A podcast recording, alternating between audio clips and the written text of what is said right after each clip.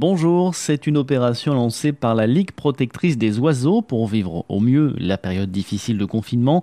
Une opération de science participative pour les chanceux qui possèdent un balcon ou un jardin.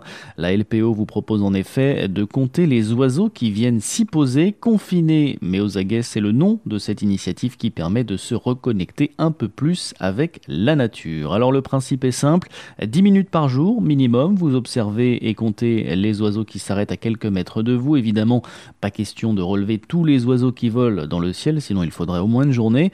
Quelques exceptions tout de même à cette règle pour les insectivores et les rapaces, chassant au-dessus du jardin comme les hirondelles ou les éperviers. Cette fois, vous pouvez les comptabiliser si vous en apercevez dans le ciel.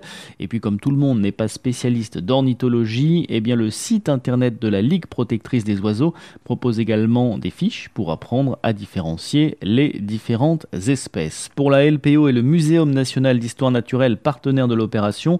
Ce défi est une opportunité unique de collecter un nombre record d'observations, avec pour finalité savoir par exemple si les migrateurs reviennent plus tôt quand le printemps est précoce, ou bien définir comment les aménagements urbains agissent sur la capacité des oiseaux à vivre en ville. Pour vous inscrire, rien de plus simple, il suffit de quelques clics seulement. Rendez-vous sur le site www.oiseaudesjardins.fr à la rubrique J'aimerais participer.